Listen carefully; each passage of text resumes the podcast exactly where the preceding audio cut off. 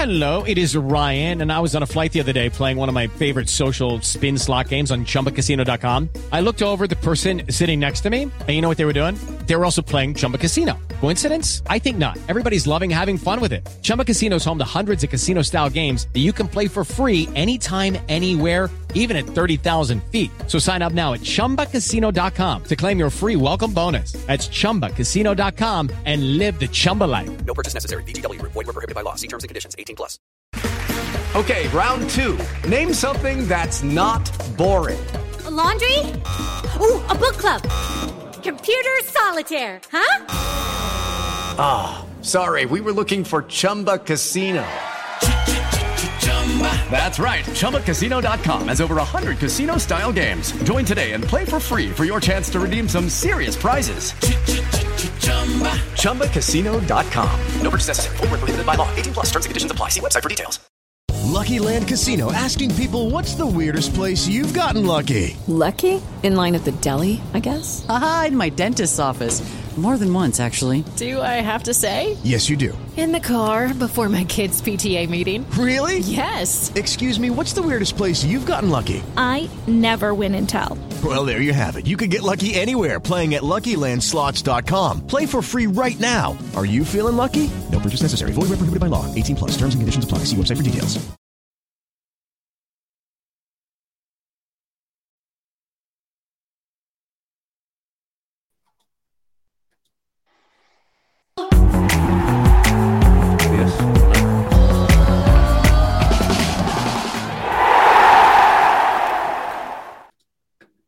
False start every single week at this start. I was sure we were going on early then, Neil. I was absolutely sure for once it came on properly and I spoke. So the one time actually it went smoothly, I spoke early. Absolute vintage. Hello, welcome to the Villa View. It's time for a post match pint in association with Purity Ale. Myself, Dan Bardell, hosting with Neil Dunworth.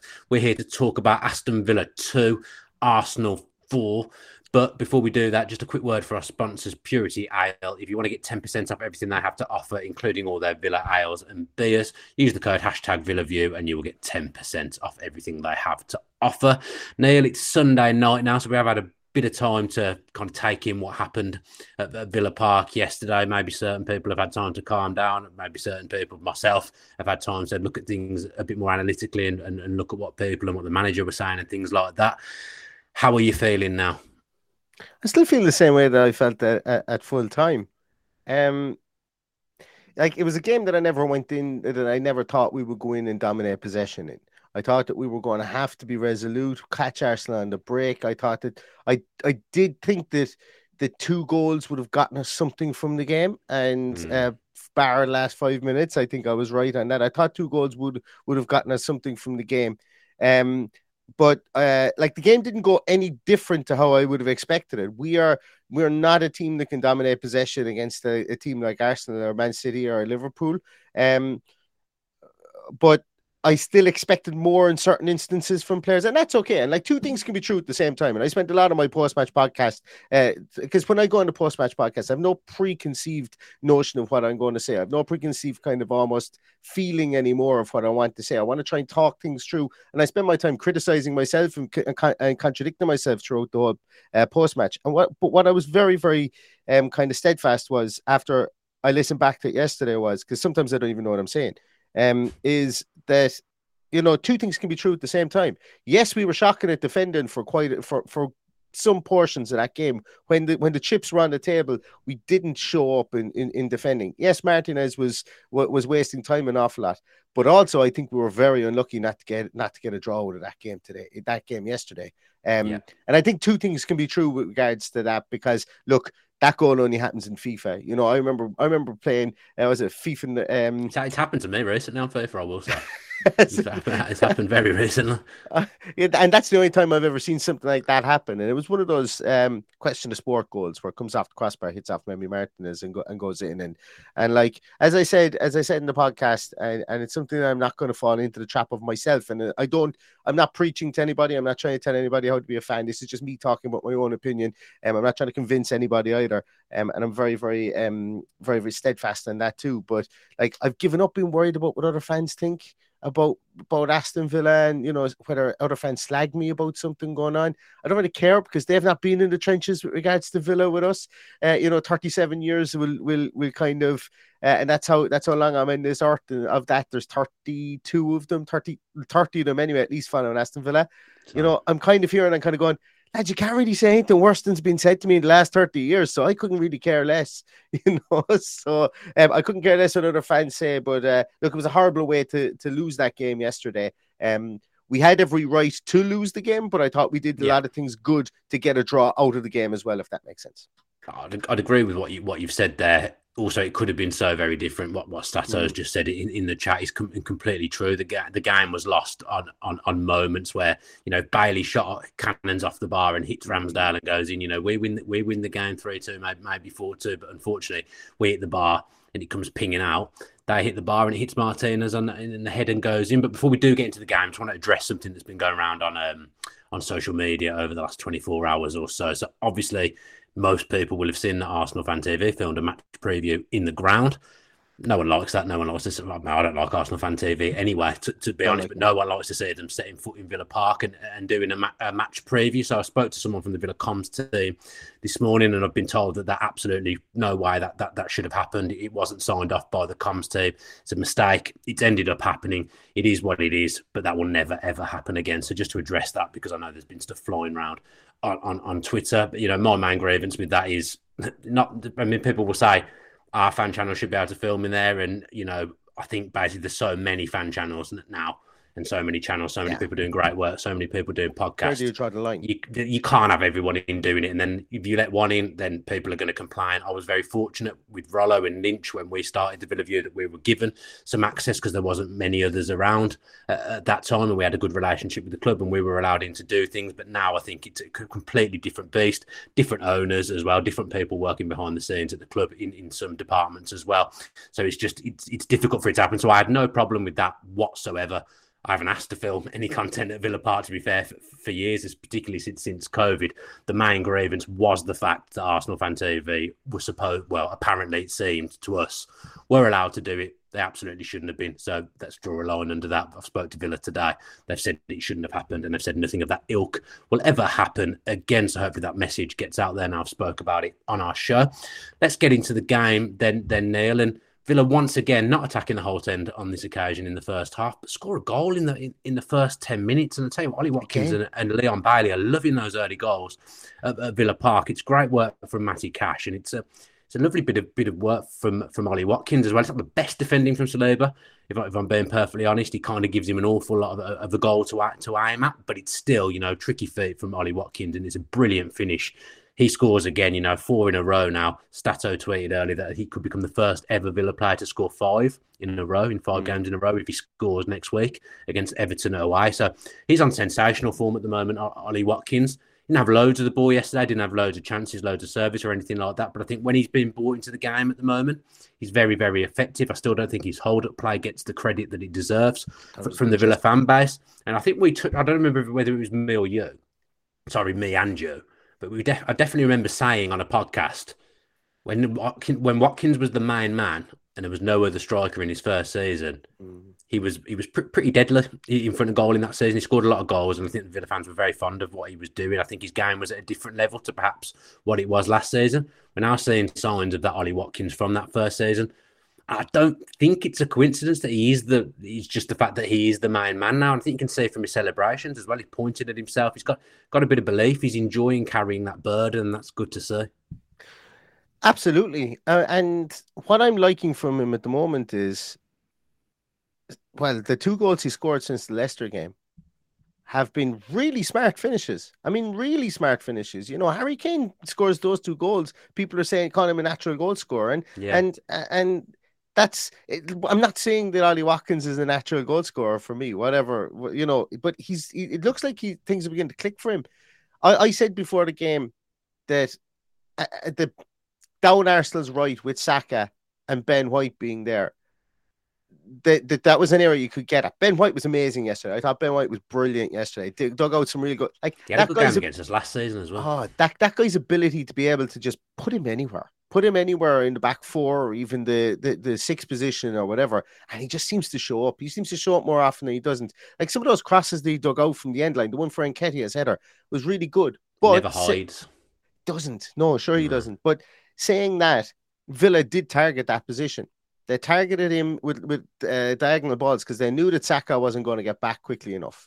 Um, well, like he could, he has the ability to do that, but he's been told to essentially be up there to stretch the play. So, and both of our goals came from being down that wing. Nice, quick, crisp passing for the second one. This one was a crossfield ball from Matty Cash. Beautiful crossfield ball as well. It doesn't get as much credit as it should. Um, and I know Matty Cash gave away uh, the ball a good bit yesterday, um, possession He wasn't alone. He wasn't alone. No, you're dead right. Um, but that was a beautiful ball. Watkins takes a lovely touch on it and finishes it beautifully across Aaron Ramsdale. Um, that's that. Like what I'm, what we're seeing from Ollie Watkins at the moment is, is, is again is evolution. But you know what? We needed it because if we weren't seeing this, things would be a hell of a lot worse. You know. Um. So fair play to Unai Emery. He's obviously he's and, and there's there's a comment I see there as well, uh, and, and we, we'll probably get onto it in a moment. Unai Emery has gotten through to some people in this team, and you're beginning to see that now. And then there's other people he doesn't seem to be getting through to as quickly. And that's probably that's what we're going to see over the rest of the season. And probably that's what's going to shape the makeup of the squad as the season goes on. But Ollie Watkins, I think for certain, Douglas Luiz for certain, um, are two people that uh, that Unai Emery has gotten through to, and we're seeing the benefits of. And I think John McGinn as well. I think John McGinn Yeah, did, agree did a nice bit of work yesterday as well, um, along with Coutinho. So you know, four bright points from that game, I think, would have been Douglas Luiz, John McGinn, Philippe Coutinho, and um, and Ollie Watkins. And we can discuss and fill in the gaps for the other seven players afterwards. Yep. So Villa 1 0 up. As I say, good habit scoring early at, Villa Park. Love an early goal. Bad habit. We suddenly kept conceding within a short space of time of, of doing that and going ahead. Also, it seems to be a mistake. And I, I think, you know, it, it's a mistake for, for that goal, in, in my opinion. I have actually seen some people try and defend Mings for, for that goal, but I think it's a bad mistake. Personally, I love Tyrone Mings, but I think that's a, that's a really bad mistake for that for, for that for that first goal. The, the cross comes in. I'm sat in the whole end where, where that's unfolding right in front of me. He's facing the ideal way to just knock it out of play for a corner. You see players in less dangerous situations than that. They'll head the ball out in for a mm. corner just to be safe.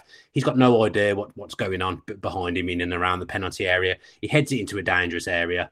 So, you know, he's asking for trouble. He's very unlucky with the fact it's fell to Saka and Saka's absolutely smashed it, rifled it, rifled it home. You know, not many players are capable of, of, of striking a ball as well as Saka did for, for that goal. So he, he's unfortunate in that he's made a mistake and he gets punished. And, you know, so often for Tyrone Mings, I do feel for him when he does make a mistake, he always seems to get punished later on in the game. Ezri Konsa's made probably a worse mistake and he's not got punished.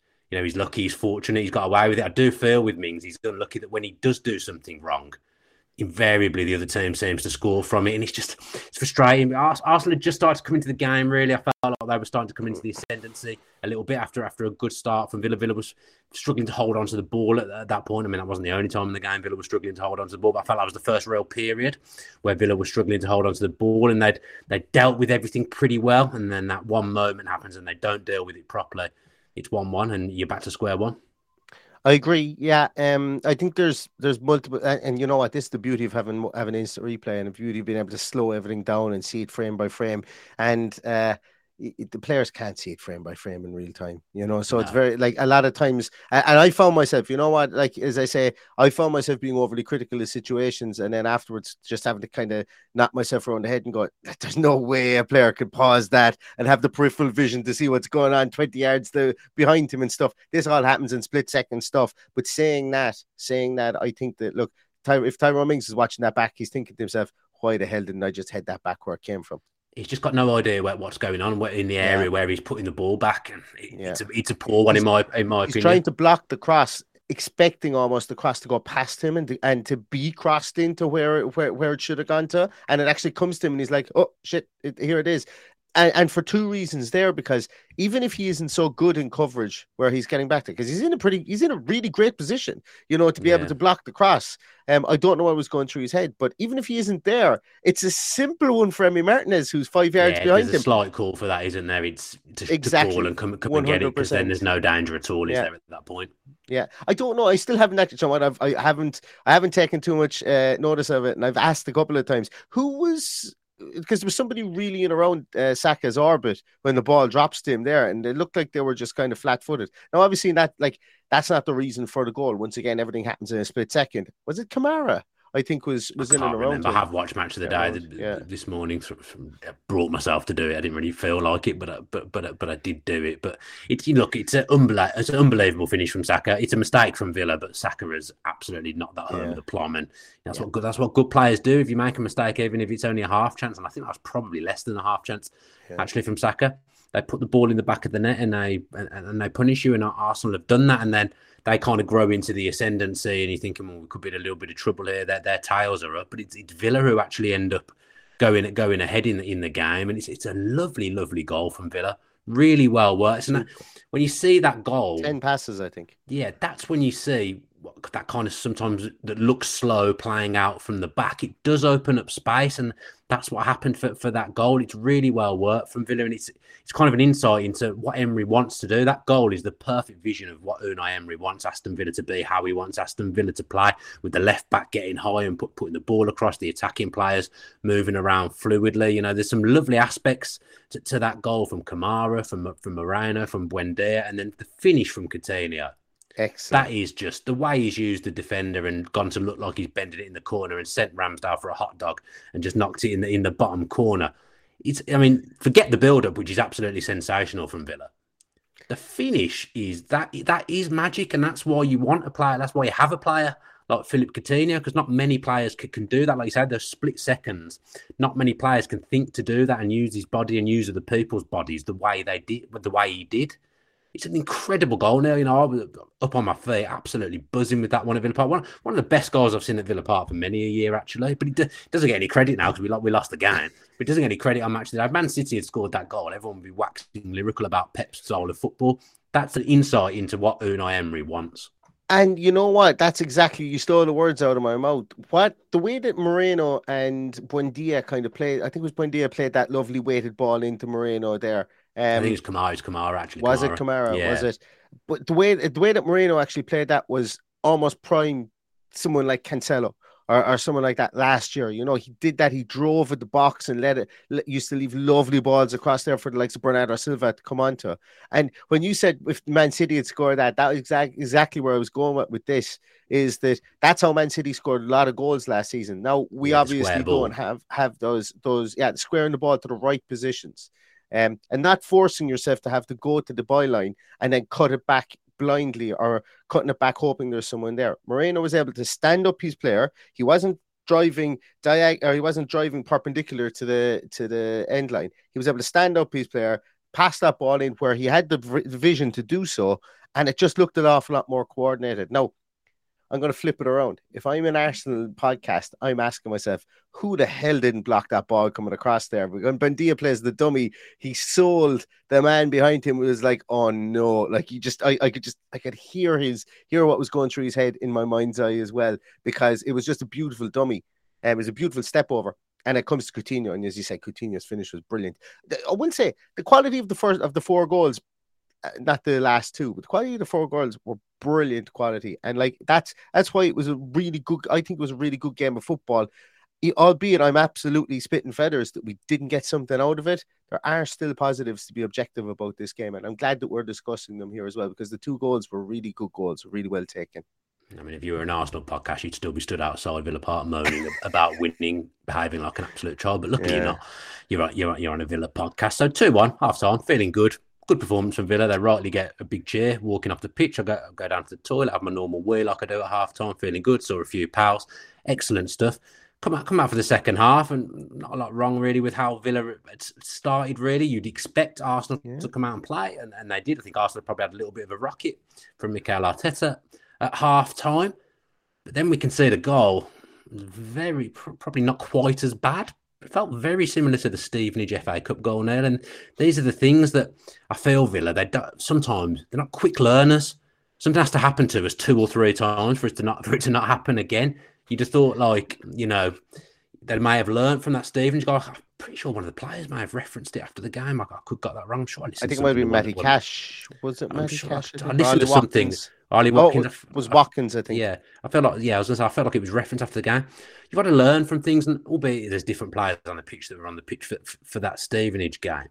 The ball's made its way to Zinchenko. I don't think that was the first time that had happened in the game as well. I might be wrong, but I'm pretty sure that wasn't the first time the ball had made its way mm. to Zinchenko from a short corner in the game. Zinchenko hasn't scored a goal since 2015, so of course he scores a goal against Aston Villa. You you you, expect nothing less. I think Mings in his defence does try to, to get get out to it and does throw himself at it, but it's Watkins that ends up kind of going through, which in some ways is, is, is unfortunate. But you want your players to be, one, you want them to be marking probably, but you also want them to be closing off angles. And where Zinchenko's shot, that's probably the only place he can put it where he scores. So you want you want your players to, to kind of shift, and Villa don't, and they concede, and, and, and it's two two now. I 100. I agree. You said there where Zinchenko puts it is the only way they can score. The only place they can score, and that's why I don't think it was very like the Stevenage. Uh, the Stevenage goal Okay, at all. fair enough. Uh, The, the Stevenage goal was one man pressing. Uh, I think we had three men pressing at three different levels. Still wasn't fast enough for my for my liking. One hundred percent. I I I I still don't think it was fast enough.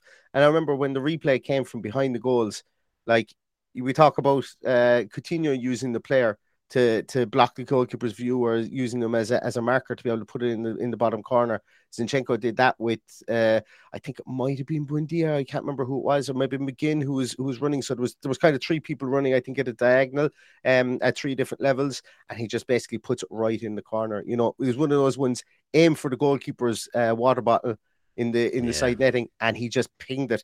I once again, you give him that, you give him that a hundred times, he does it twice. You know, and it just so happened that he did it against Aston Villa. Really good goal. We could have defended it better, but I don't think it was anywhere near the level of Stevenage. Stevenage was just like woefully bad. Uh, nobody should have the one against Stevenage. I don't think Martinez had. I think Martinez actually did well to even get close to it.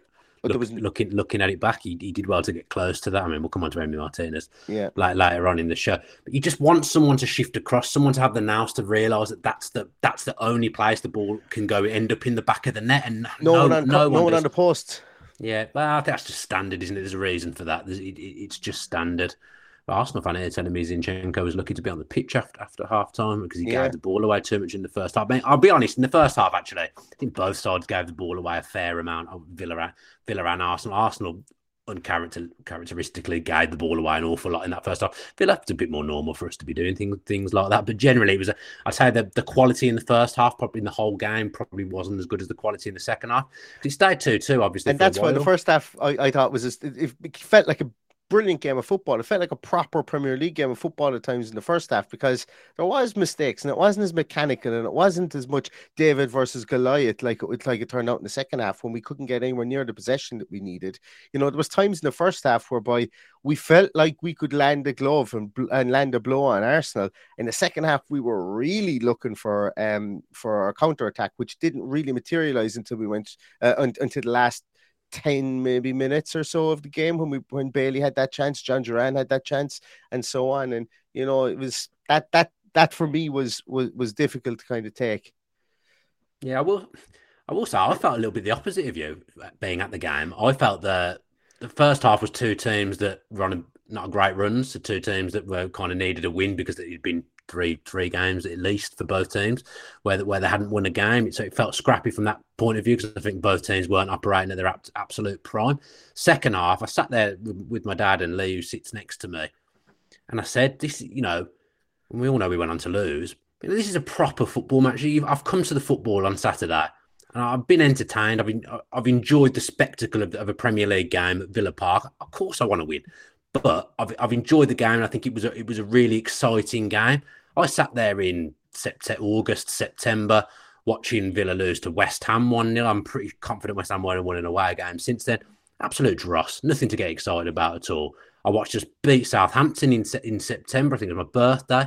We won one 0 Still absolute dross, nothing to get excited about. Real mm. terrible performance against a terrible side, but we scored off a set piece, I think it was, and we we managed to win 1 0. So I was going to Villa Park at the start of the season with Villa having no identity. I had no clue what they were trying to do. The manager was driving me crazy. I just couldn't see which direction Yeah. Villa were going in. Now, Villa have now not won for three games. But generally, I mean, to be fair, Emery wasn't happy at, the end of the game. In fairness, but you know, I've watched Villa play, and I, there's some form of identity there that makes me think. And I know we were all saying this next time year or some this time last year, or so, no, I certainly was. I was putting a lot on pre-season. If you give this manager a pre-season, and I don't think any Villa fans having a go at the manager at the moment at all. No. If you give this guy pre-season, from what I've seen of his tenure at the club so far, there is tangible improvements to what I was sitting and watching at Villa Park in August, September. So, you know, I was sat there with my dad. I was just enjoying being at the football, enjoying being at Villa Park because it was because it was a good game. And obviously, we know what transpires. We, we know what goes on to happen. I think Arsenal were a little bit wasteful. Obviously, Konsa's tried to give them one. I think Nketiah's put one over the over the bar as well that perhaps he should have done better with. I think the confidence he had maybe a few weeks ago. Has evaporated. Yeah, that was from the Konsa mistake, wasn't it? You know, you've got to put you've got to put that away, and you know that's the kind of moment that Arsenal could look back on. You thinking and think, God, that's blown us the league. That miss, obviously, we know what happened. That that isn't what what transpires. But you know, Villa, as much as I think Arsenal were the better team, and begrudgingly, I have to say, I think Arsenal probably shaded it. They pro- probably deserve the win. And if you look at the mm. stats. I think they they back that up, but that doesn't mean that Villa didn't do anything good, and it doesn't mean that Villa weren't in the game. Villa were mm. well in that game. If that Bailey one goes in, you know, we're, we're looking at a completely different story. And it's, you know, Ramsdale's made a really, really good save there. Mm. It's cannoned off the bar and it's come out. Duran then had a run. I thought Emery used the subs in the main pretty well in the second half. In the second half, yes, I think they Ramsey didn't do very much, but you know, I think Duran and Bailey they had an impact on the game when they came on and they had they had chances. Bailey's still frustrating as anything, but you know that he had a couple of really nice takedowns of the ball. You know, mm. that, that looked difficult. He does the difficult stuff makes that look so easy, and then sometimes the easy stuff he just can't do. He's hit the bar. Duran's curled one at the keeper. Ramsdale's made a, a comfortable save, really. It gets to stoppage time, and Villa, Villa are in a decent place. Although I will say myself, when I saw six minutes go up, I just thought we're going to concede here. I've seen it too many times. I, I, just feel we're going to concede. But the way we did concede, it was, it was just really un, unfortunate. And then you've got the added thing when you go go in and you look at it afterwards in the game, where actually potentially is an offside in there. Now, I still don't think I mean I still think exactly the same thing happens if those players are there with if they're not there. I think it hits the bar. If everything rolls the same, I think it hits Martinez on the on the head and goes in again. I don't think his view was particularly impeded, but I'm telling you now, if Arsenal had conceded that goal, Arteta is making a fuss. The Arsenal fans would make a fuss after after the game, rightly so. Villa have got to be a bit more streetwise for me. I don't know whether anyone in the dugout was was doing anything around saying is are they going to look are they going to look at that? I know they have screens, but no one complains about it, which means it's never going to get mm. looked at. Well, you should get looked at still, but you know you've got to force the issue sometimes. If you're a team of, of absolute winners, you make sure that gets you make sure that gets looked at as a club. And, and Villa didn't didn't I didn't really get the impression Villa did that from, from what I saw. I could be completely wrong. There's got to be some form of of appeal there, but there isn't and Arsenal go 3 2 up, and at that point, you you know the game's pretty much over. It's very, very unlucky from Villa, and I don't think that those two players did impact it, if I'm being perfectly honest. If that had been disallowed for us, I'd be really, really upset. Well, it was John McGinn two years previous. Yeah. But even that, I still think that was probably worse. That was more offside than the one yesterday. I don't. It, the fact it's two players maybe plays apart because there's two of them who are in front of the goalkeeper, and you could argue we're impeding the goalkeeper's view. I still think it goes in reg- regardless, but you got to try and do what you can to, to, to keep the points. And Villa, I, I, don't feel Villa did that. And sometimes again, it comes down to nastiness and being streetwise. And maybe Villa were a bit guilty of not doing that yesterday. I don't know. I, I, I agree. I agree. I think that's something that, um, yeah, I think that's something the club needs to be a bit more savvy with. Um, you know, I think that the, there is an awful lot to be said for putting pressure on.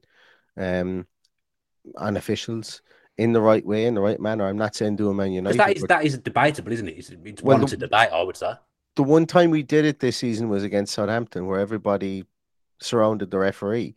The referee wasn't having a look at whether there was um, a reason to disallow the goal. And then all of a sudden, he did take a look at it. It turns out that there was a reason because there was a pusher, there was a stamp down the back of the heel of, of Jacob Ramsey, and the goal was disallowed. Now, Aston Villa got pilloried from pillar to post about that about surrounding the referee. Like Southampton fans were not happy with it. There was other fan groups, and as I say, I couldn't care less what other fan groups say. I'm just saying that you know when a team like Aston Villa does it, it's almost so out of character. Most good looks- teams do it. But Right. and that's the thing. Nobody anymore really bats United at Man United doing it. But it was like, oh my God, Villa are doing it. Oh whoa, what's happening here? This is disgrace. They never do this. And then you're kind of going, yeah, well, deal with it. Know, deal with it. Every like, if you know, if there was something that the, the the team was aggrieved about, there should be an avenue for them to be able to talk about it. At least get it reviewed. If there was nothing in it, there was nothing in it. Players would be fine. Players wouldn't turn around and tell the referee he's everything under the sun. Um, not that they should do that anyway, but you know the rules have so much evolution. Like they're talking about the referees wearing GoPros now, you know, wearing body cam footage. Like who cares about that? And there's That's so for- many cameras, so many cameras anyway. That- Something the- happens, you know, you know what's happened anyway. and that's for t- and like okay, so right, I'm I'm the referee. I'm Simon Simon Hooper yesterday. I've got a camera on my chest. I've got bodies in front of me. I can't see anything. What is it to do? Is it to just like it's for the TV? probably to stop it is. people. It's probably to stop players back chatting and abusing the officials. I would say because then it would clearly be on camera. The audio would clearly be there. I would say that would be the reason. Easiest way to stop people back chatting is to allow a manager to have okay, let's stop the game, let's have a review here. You've got one challenge flag like they do in the NFL, and they go and the players will say, Right, I trust they could go to their manager and say, Hey, Unai, Unai, there's no way that's definitely offside. I don't Challenge think the players realised, did it." they? He, he felt. I mean, if No, you're a I know, I know, a but yeah. Martinez maybe would be the only one who you would think Mm. would he would know. The fact he didn't complain tells me that it, he didn't really feel he was impeded. Oh no, no, because no. he is streetwise. You know, he knows all the dark arts. He'd be one who, if if he had Wouldn't anything just- that he was complaining about, if, if that got in his way in any small way, he would have been there Yeah. complaining. So it can't done. But I'm just saying, the big team, the, the I don't like to say big teams. I don't mean that. The the team, the big six, they they would be complaining there. Someone would have done it. Someone on the bench would have would have done it. Like. I just think you've got to be a little bit more straight, streetwise sometimes, and we've missed out on potentially sa- saving ourselves a, a point there because we haven't complained. But I'm telling you now, I don't like saying this, but I genuinely believe it to be true. I think two weeks running Villa have been hard done by with decisions against teams that are gunning, gunning for the title in Man City and Arsenal. And I think there is an element of, oh, we better not upset Arteta, oh, we better not upset Pep. I do think that that, that, that that's there. It's probably natural in, in some respects because the way the world is, the way football is, you turn these people into absolute megastars. People carry a certain weight, people carry a certain Yeah. reputation because of the way football is covered. So it's al- it's always going to happen in in some ways. And Arteta and Pep Guardiola this season, they're box office, aren't they? Because they're it's Arsenal yeah. and Man City that are, go, that are going for, for the league title. But I And think two weeks, Sorcerer and Apprentice as well, you know. yeah, and I think two weeks really now. If those if those goals had happened, if the penalty and the goal had happened the reverse way around, and it was Villa benefiting from him, Villa wouldn't have benefited from them. That's that's honestly what, what I think. That's genuinely what, what I what I think. You disagree with that? No, no, I said I can't No, disagree with that. I can't say- disagree with that one hundred percent. I because like, and, and it's and it's not victim syndrome that we have No, it's either. not. It's it's as I said, it's thirty years of watching Aston Villa. You know, um, it's it's the it's the way things have been. You know, and yeah, and it was funny. You know, I was talking to somebody yesterday, and and and it comes up every so often. It was an older Aston Villa fan, and and they still lament what would have happened if we won the league in 92 you know what kind of breaks would we be getting in 2023 now if we'd won the league in 92 uh, it could have been Mm. so much different and you know it was it was mad. It was i, I was flicking through um twitter today and i just saw the league table and, and, and uh, you know villa being second to man united and then obviously it catapults man united's uh man united's fortunes for for years and years and years and decades to come. But you know you are right in what i what you say there that uh, that like we do need to get when look i'm okay with be like i'm okay with with what am i going to say here now? Uh without swearing. I don't think Um, you. know. no no i do. I'm just trying not to swear. Um when we get good i'm okay with people hating us. I don't want to be everybody's second favorite team anymore I don't. Well, judging by we, never have been dickhead TV yesterday, we're not. But Yeah, I know, yeah. I know, I know what you, I know, I know what you're getting at. I, I, I listened to. I said to you, I listened to your podcast the other day with Martin O'Neill. I hadn't listened to it, so Mm. I listened to it when I was driving the other day because I had, a- had a long journey. And him talking about that decision against Manchester United in the 2010 League Cup final, he genuinely believed that the other way around, the Villa, the Villa players getting sent off. That that that it's just you know, and that's someone who's involved in football and had been involved in Mm. football properly, more so, more so- more so than, than, than me. You know, if if he's saying that he genuinely believes that, I think it's out there, and I do think two weeks running Villa have Villa have been punished by things that wouldn't have been given the other way. That that's that's completely how I see it, and I hate saying it. And like you say, I don't want to be. I'm not playing the victim or anything like that, but I just I genuinely believe that. So it's happened. I like I, say, I, I actually don't didn't think really it should should be disallowed, but no, no, I don't. I, am I, am sure it, I'm sure it would have been the other way around. So yeah. that's not fair, is it? That's, that that's not a level playing field. Careful, I'm not going to get them for slander or libel on this on this on this podcast. allegedly, allegedly, yeah, allegedly, allegedly. Sorry, yeah, make sure I, I chuck that word in there. You wouldn't know that I've done a, done a journalism degree in course, would you? But yeah, so right, and then the fourth goal no adds to, the, adds to, the, adds to the, misery, doesn't the it? only there is talking point I think about the fourth goal, Dan, is that Emery came out afterwards and said, "I did not tell Yeah. him go up." And I mean, I watched him run towards the Holte End, and he didn't even look at the dugout once to say, "Is this okay?" yeah, He just he I- just went, and you know I that's didn't like it. no. I think my this is based on opinion only, not not facts, not anything I've heard of everyone. But I think they'll be a partner ways in the summer anyway. And I think all these little these little things. You know, Martinez gave an interview in the last couple of weeks. That there were some quotes. I don't know how legit those quotes were that that I, that I saw if they've been verified anywhere. But you know, he didn't say anything that I wouldn't expect him to say. In all honesty, about wanting to play in the Champions League. I expect when you've won the World Cup with Lionel Messi, you would want to play in the Champions League, and if you get the chance to do it, I expect you you would want to do it. However much you you love Villa, however long's left on your contract, I suspect once you've experienced that, it's very difficult to not want to go and then play in the Champions League and, and try and win that. My again, this is based purely on my own opinion. I felt I felt things were a little bit frosty with him and Emery anyway. I don't know whether anything happened at, at Arsenal, but you know there was the when Emery was asked about his World Cup antics, Emery didn't really answer that in the way I would expect your club manager to answer it. So I've just felt there's some tetchiness with the relationship ever since Emery arrived. Really, we know that he wouldn't have played much under Emery at Arsenal, and that in the post match, Emery looked absolutely seething and made it very, very clear who the boss is, didn't he? Yeah, and I, I like that. I like it's the manager's job to be frustrated after games like that. I I like the fact that he didn't come out and go, "Yeah, of course, uh, it's it's on me." Um, you know, I'm I'm I'm delighted he didn't come out and say that for a lot of reasons because it would have sounded weird in in in uh, it, Would have sounded like Steven Gerrard. that, but that that was what I was getting at. Yeah. Um, I, I'm I'm delighted that he came out and frustrated. And I'm delighted that it wasn't Steven Gerrard.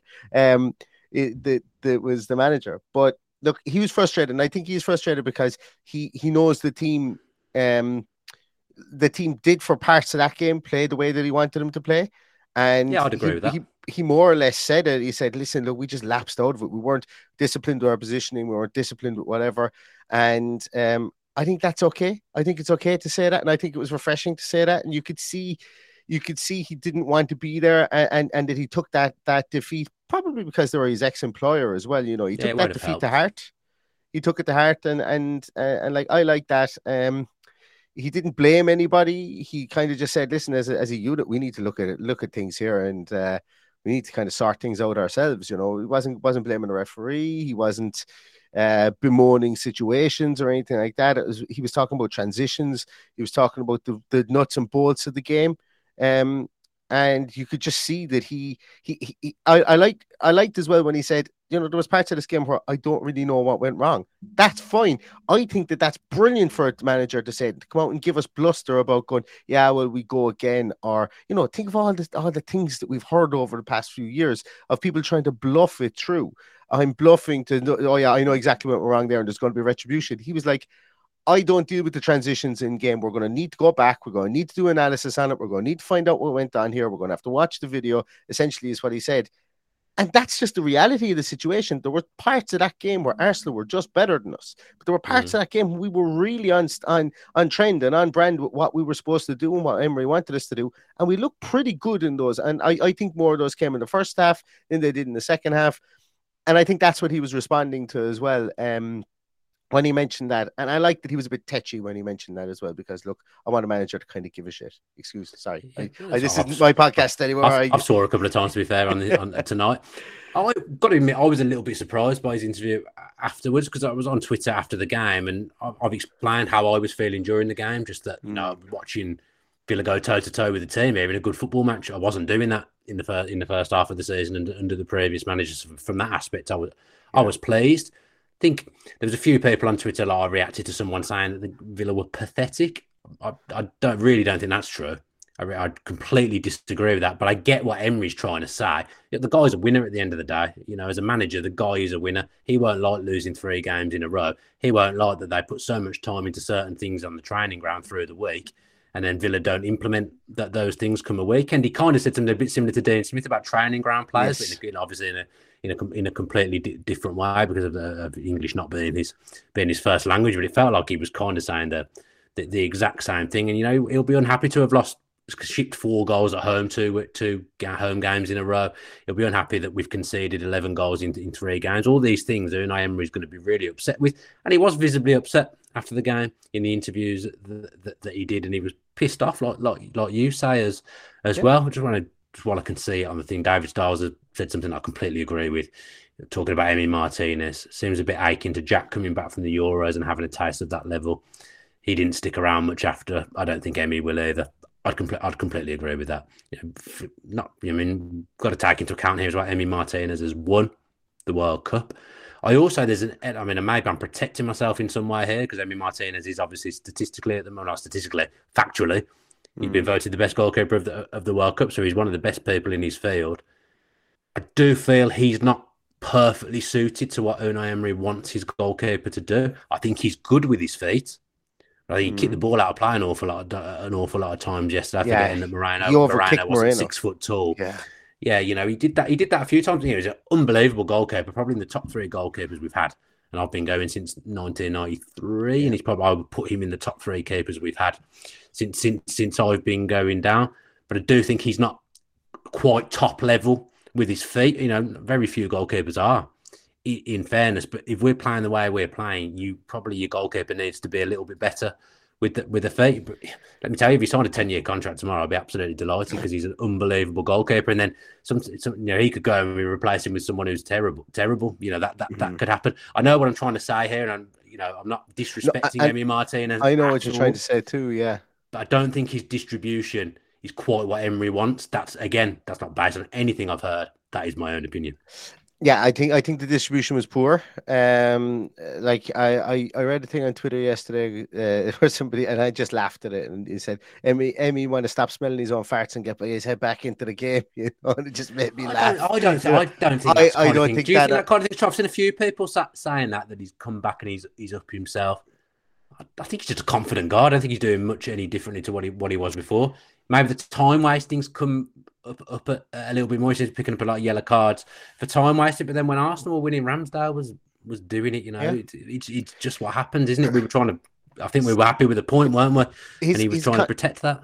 and that's his thing. And his confidence six weeks ago was a positive. His Yeah. confidence confidence for us six weeks ago was positive. He had a Um, great now- game against Leeds at home, for example, where he made some unbelievable saves. This is it. Yeah, yeah, this is it. Um, but what it is is, you know, that that straight ball to Kamara, uh, that gives the goal away against Leicester. The ball against uh, was a Brighton, the ball to Douglas Luiz that gives the goal away against Brighton. Uh, Alexis Mac Allister, the the poor game yesterday with, with regards to his distribution and um and and so on. You know, they're they're happening now. And you know, if you're going to be a confident guy, and if you're going to go out there, and if you're going to be giving it the giving it the big one, you know, and do and and and being um that that uh, provocateur, you kind of like when things go wrong, you will get questioned. Now, saying that, like the thing is here, lads, do we want to go back to Robin Olsen in goals? Because we've only got two choices, and I'm not going to put Sinisalo in there because he's had four games for Burt, Burton Albion this season out in loan. So what we got here is you've got the choice of the lesser of two evils. Sorry, no, that's 200 percent wrong. Emi Martin is a fantastic goalkeeper. What am I He's been saying? goal for the rest of the season. He's, he's not going anywhere. He's No, not. that- He's not uh, dropping to the 100%. bench, That, that's not what I'm saying. Emi Martin is a fantastic goalkeeper. He had a rotten game at the weekend. Absolutely. Like I wouldn't even say. I wouldn't even say it was rotten. He's had the ball him on the head and going. It's been a. It's a. It's a. It's a bad day, isn't it? it, it was one of his one of his worst games of the season, I would say for You sure, because of his distribution. Uh, his distribution wasn't good. His Yeah, distribution was poor. yeah. Yeah. but what I'm saying is that like there's there's probably 18 other teams in the league or 17 other teams in the league that rip your hand off at the wrist for for Emi Martinez. So I. I personally am nowhere like if he goes, he goes. Fine, we get a wedge of cash for him. Absolutely, that is great. But That, like is will, that will be what happens. I, I, I the, th- the thing is here, where does he go? Like, and we, I don't even want you to answer that question. I don't I want know, you to answer that question. go. I know. Um, I think he'll go, but I don't think they'll be in the Champions League. That's the thing, yeah. Um, Chelsea, but I can't see them being in the Champions League. I don't think he'd go to Chelsea.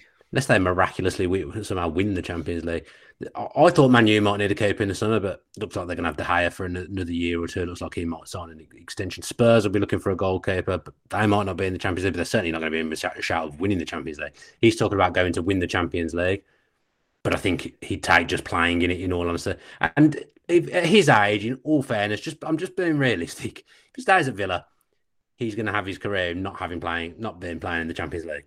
'Cause We're not getting in the Champions League any anytime soon. We might we might win a cup. We might win something. Fingers crossed we do. I'd bloody love to win a cup.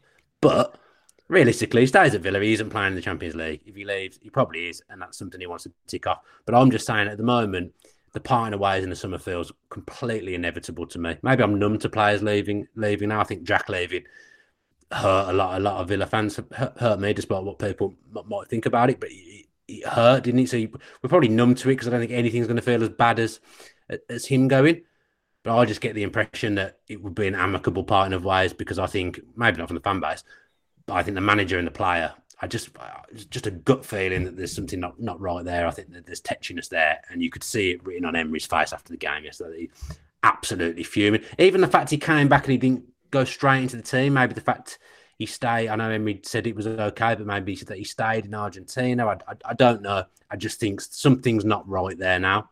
And yesterday would have done absolutely nothing to help it at all by going up and just he didn't even look at the dugout. I watched. He didn't even look at the dugout. He just made his own decision. I'm going up for this corner. I want to be the hero against my old team. And it was very, very clear that Emery did not like that at all by what he said and the look on his face. So yeah, we probably discussed all we can with, with Martinez there. That's just I how didn't I expect to discuss that at all. No, I was like, that's going, ju- I hope people don't just remember this podcast for that last five minutes of a discussion because uh, That's yeah. what we're here to do at the end of the Yeah. day. You know, you're talking talking about really here to give your opinion on on stuff. Aren't you? That that that's how I see it. I just think I feel like there was a real sliding doors moment yesterday when he made that decision to to, to go up for the corner. I feel like it's like the final nail in the coffin for, for me. You know, he's been such a good goalkeeper for for Villa as well, but I just don't think he'll be here next season. That- That's that's my opinion. So yeah, just wanted to. We spoke about Watkins. I think he's a, a real positive at, at the moment. The manager's the right manager. He needs to be given all the time in the world. He is the, the right manager. If Villa don't get it right under Unai Emery, don't think we'll ever get it right. We may as well all pack Yeah. up and, and- and go home. Just wanted to mention John McGinn because he is a player who's come under under fire. I've given him criticism at times at the start of the season, but I think you saw yesterday. I, I did a tweet about him. To be fair, some people said to me that they didn't think he, he played well. I don't, I don't really know what you thought about his performance now. I don't think it's top class John McGinn by any stretch of the imagination, top draw John McGinn. But I think it's a definite improvement under the John McGinn we were seeing at, under Steven Gerrard. I think he's perfect for that position that he's playing in, kind of wide right slash centrally in the em- in the Emery system because he's diligent defensively, which is what what Emery wants. But he, you know, he broke up the play yesterday from, from that side on the flanks and got himself forward, had a run as well, and and bent a shot that would have been would have been a hell of a goal. And it just felt like it just shows sometimes, you know, as fans, as people that do podcasts, you can be lying into a player, but he was playing an absolute failing system mm. Under Steven Gerrard. You've put him into something new and under Unai Emery, and most of Villa's wins have come with him in the team. Yep. But by, by the way, since Unai Emery came in, it was just a different John McGinn yesterday, and somewhere back to the John McGinn I remember falling in love with and re- remember loving in the in, in the championship. I just thought he had a he had a really effective game yesterday and was somewhere near the, the level that we wanted to be near. And that, like I said, that position is perfect for him. Um, uh, I, I, I thought himself and Coutinho got through unbelievable work off the ball yesterday. I thought that was one thing I noticed from him, and that's what that's what you get from John McGinn. But we weren't actually getting that at times. The start because he of was this season. Yeah, exactly. And he was he was like he was chasing his own shadow for times at the start of the season. I think that that that position suits him out there. Marshall the flank, come back and act in the act in the six at the back if we need to. I, thought he was okay. I thought he did well yesterday. He certainly was more involved in the game from me, and I thought he was more involved in and around the game than uh, than Jacob Ramsey has been the last couple of weeks. Now, look, this isn't me having a having a dig at Jacob Ramsey. It's just um you know, I think that uh, that, that that McGinn has been McGinn. His energy around the field shows. Uh, he's he's more of a he's more of a player that affects the game in both in in, in defense and, and and to a lesser degree, I suppose, in attack than Jacob Ramsey does. And essentially, what I'm trying to get at here is if it if it's a choice, if Emi Buendia has to start in the other wing, which I'm not sure he does have to start, but he's playing okay at the moment. But if Emi Buendia is to start, I think you have to marry the yin with the yang over on the other side with a John McGinn, and then have Jacob Ramsey come off the bench at the moment because um, the work rate from the two of those guys, and and I thought at times yesterday as well for Coutinho, and I think Coutinho ran himself into the ground, and that's why he came off at 60 Yeah. minutes. Um, I like that, and I th- like there would there wouldn't be many criticisms of John McGinn for yesterday for, from me yesterday, whereas you go back 10, 15 weeks ago, there would have been quite a lot more because his game wasn't there. His passing was all off. He was trying to do completely different things than he was naturally able to do, and and he just looked like he was kind of his head was just bobbing above water. Whereas now he looks like he's he's very much entrenched in the system. He looks like he's a bit more um he's a bit more sound in what he needs to do.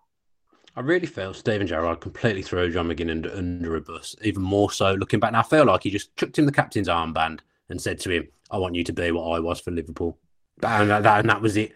And he and he, he couldn't do it. I, I really feel that's the kind of kind of thing that, was said. He was he was thrown under the bus and hung, hung out to dry with, with all that stuff as well. But yesterday as well, I don't know whether it came across watching from where, where you were watching, but he felt like a he felt like a leader yesterday when I was watching him. He was geeing up the players around him. He was barking instructions. He was telling people where to be, and it was more of a captain's performance. I don't know whether that came across on on TV, but I was watching him closely from my seat in the Holte End. And definitely in the second half, I was seeing more of that more of that stuff. So I, at the moment, you pick an eleven. I think John McGinn's in it, and I think Unai Emery will Yep. continue continue to pick him. And I don't, I don't think I think there'll be a rebuild in the summer, but I don't think John McGinn will be going anywhere. No, I I don't think, think so Emery's either. identified him as someone he can carry out what I ask him to do, and he can I do it effectively. He might not be perfect every week, he might make mistakes, but he's going to be diligent and give me what I need, especially on the defensive side, the rough stuff of, of the game. So I just I think he deserves credit because he's come under huge, huge fire in the past in these, like you say, in the first first 10, 15 games of the season. He was getting Dan- pelters. Before we go, can we have a game of Dan needs to guess a statistic? Um, I, the, the name is still under construction, guys. Don't worry about it. The name is still under. We're, we're open to not too- suggestions. the name's not too catcher. no, it's not, and we definitely won't be doing a jingle for it. Who who attempted the most tackles for Aston Villa yesterday? I mean, part of me wants to say John McGinn because I feel like it popped into your head whilst we were talking about about John McGinn. Yeah, it wasn't John. Most tackles yesterday. Uh, that's a good question. That is now. I will say, was it? No, he wasn't on the pitch the whole game. Ugh. Moreno was second Moreno was second. with six. I'm just gonna throw a wild guess out there. Was it Ollie Watkins? No, No, it was Philippe it? Coutinho Oh, I at nearly said seven. Yeah, he put himself about Coutinho. It's not his game, but he, he put himself about, and his goal was lovely. Yeah, You know, yeah, if we get something out of him, brilliant. Yeah. That would be, an, have been a, a pleasant thing that I don't think many people saw coming out of. Stats, I can tell he's absolutely raging that you're coming out with stats on the show now. Be absolutely Sorry, fuming. He'll be, getting, he'll be getting his Neil Dunworth voodoo doll out, your face on a dartboard. He'll be that sticking over back? absolutely seething that you're coming on this show and give giving stats. Poor Oh. stats. So he's been in the in the chat the whole way through, throwing out his stats as well. Even guessed your guessed guessed your. Uh, I mean, I'm saying I'm I saying guessed. He absolutely didn't. He absolutely didn't guess at all, did he? Plugged himself Yeah. into the matrix. That's what he did there. That's Yeah. right then. You? I mean, you've got to look after your kids, so we probably should call it a day because we've been a lot longer than I than I thought we were going to be. But I, you know what? Sometimes I do these shows, and I I think I enjoyed that, and I did enjoy talking through the the game with you. Some things I don't like talking about, and some not always nice stuff in there. But you know what? I enjoy I enjoyed that podcast. I feel I felt that was an effective podcast. Now that's what I'm I'm, I'm going to say. So well well well done to you. Ho- yeah, hopefully the people that are that, that what that's more important than what than what I thought of it. But yeah, hopefully the people watching and listening enjoyed it. We're back with 1874 with Greg and myself tomorrow, and then all the other usual shows in the lead up to the game next week as well. Make sure you're liking this video. Make sure you subscribe with your post notifications onto the Villa View as well, because I don't think our subs numbers have grown for about three years. So if you could, if you could subscribe to the channel if you're not subscribed, that would be really helpful. Thanks to everyone, as I say, for, for tuning in. I do see some of the comments coming in whilst we're talking. I try and integrate them as, as best I can. But I I- to be fair, I, had, I felt like I had a lot to say after yesterday and this one, so I probably didn't do it as much as usual, but hopefully you enjoyed it. Anyway, we'll be back tomorrow. As I said, have a good rest of your weekend and up the villa.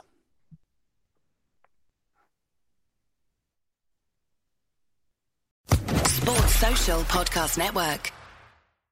Lucky Land Casino asking people what's the weirdest place you've gotten lucky? Lucky? In line at the deli, I guess? Aha, in my dentist's office.